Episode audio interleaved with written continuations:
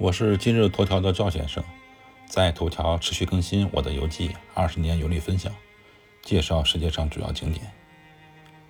本篇文章只有一张照片。我是佛教徒，已经皈依，家里有佛堂，供奉释迦牟尼佛、药师佛和观世音菩萨。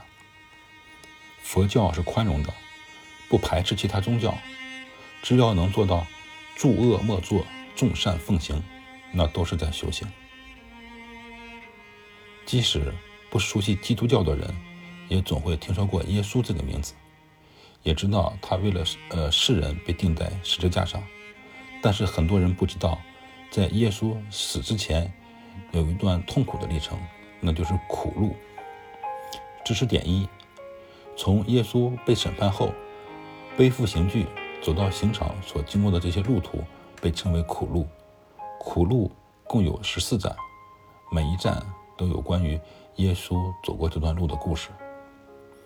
苦路是基督教圣徒朝圣和游客游览耶路撒冷必它的必去的景点，也是一个必经之路。苦路位于耶路撒冷老城，可以参考我下面这张照片啊。这个照片就是耶路撒冷老城的导游图。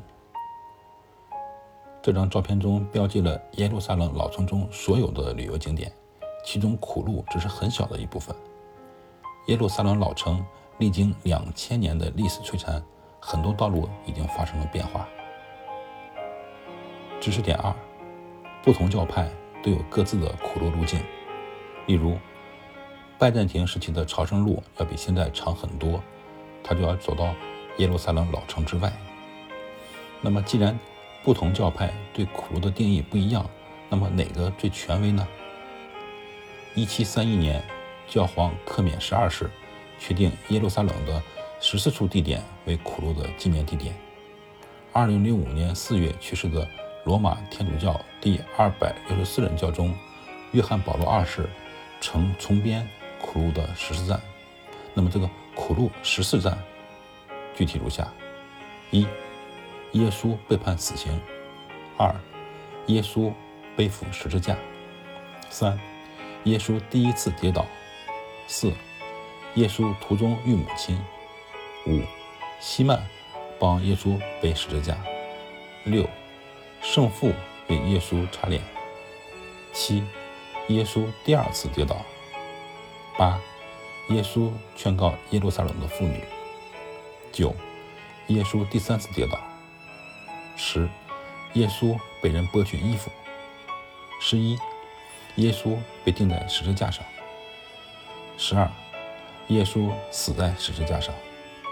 十三，耶稣尸体被从十字架上卸下。